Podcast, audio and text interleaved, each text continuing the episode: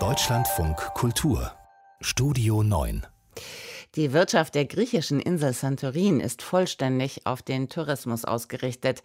Doch in den Jahren vor der Corona-Krise ist die Zahl der Touristen so rasant angestiegen, dass die Infrastruktur der Insel nicht mehr mitkommt, mit teils gravierenden Folgen für die Einheimischen. So kommt es in der Hauptsaison regelmäßig zu Unterbrechungen in der Wasserversorgung. Verena Schelter. Für Sabrina Weibel ist Santorin zur zweiten Heimat geworden. Die Liebe hat sie vor über 30 Jahren auf die Kykladeninsel gebracht – Ihre Tochter leitet hier mittlerweile ein Fünf-Sterne-Hotel. Trotzdem hätte Weibel 2019 der Insel beinahe den Rücken gekehrt. Tausende von Menschen, die dicht an dicht gedrängt, wirklich körpernah durch die Gassen in Ia liefen, dass da kein Zentimeter mehr Platz war zwischen dem einen und anderen Touristen. Man konnte sich nur im Pulk fortschieben und äh, auf der Insel gab es endlos viele Staus, dass sogar Leute, die mit der Fähre wegfahren wollten, ganz oben auf der Insel quasi aus ihrem Bus aussteigen mussten und runterrennen mussten, zu Fuß mit ihrem Gepäck, um die Fähre zu bekommen, weil einfach Stillstand war aufgrund der vielen Autos, die alle zum Hafen wollten. Santorin umfasst eine Fläche von 76 Quadratkilometern. Etwa 15.000 Menschen leben hier dauerhaft. Fragt man bei der Inselverwaltung nach, wie viele Touristen denn 2019, also vor Corona, die Insel besucht haben, heißt es etwa 2 Millionen. Physiker Lukas Linios ist überzeugt, dass in Wahrheit im Schnitt noch deutlich mehr Touristen nach Santorin kommen. Und das hat gravierende Folgen für die Insel und ihre Bewohner. Die zwei bis drei Millionen Besucher haben die Strom- und Wassernetze an ihre Belastungsgrenze gebracht.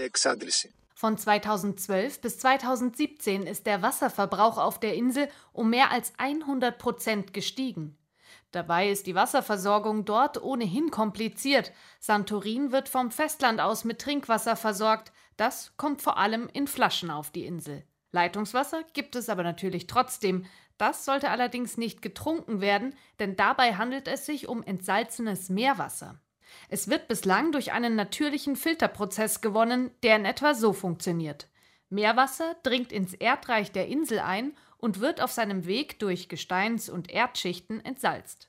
An verschiedenen Stellen der Insel wird dann gebohrt, das Wasser nochmals gefiltert und zu den Haushalten befördert. Zum einen reicht das Wasser vor allem im Sommer nicht aus, sodass die Versorgung oft unterbrochen ist.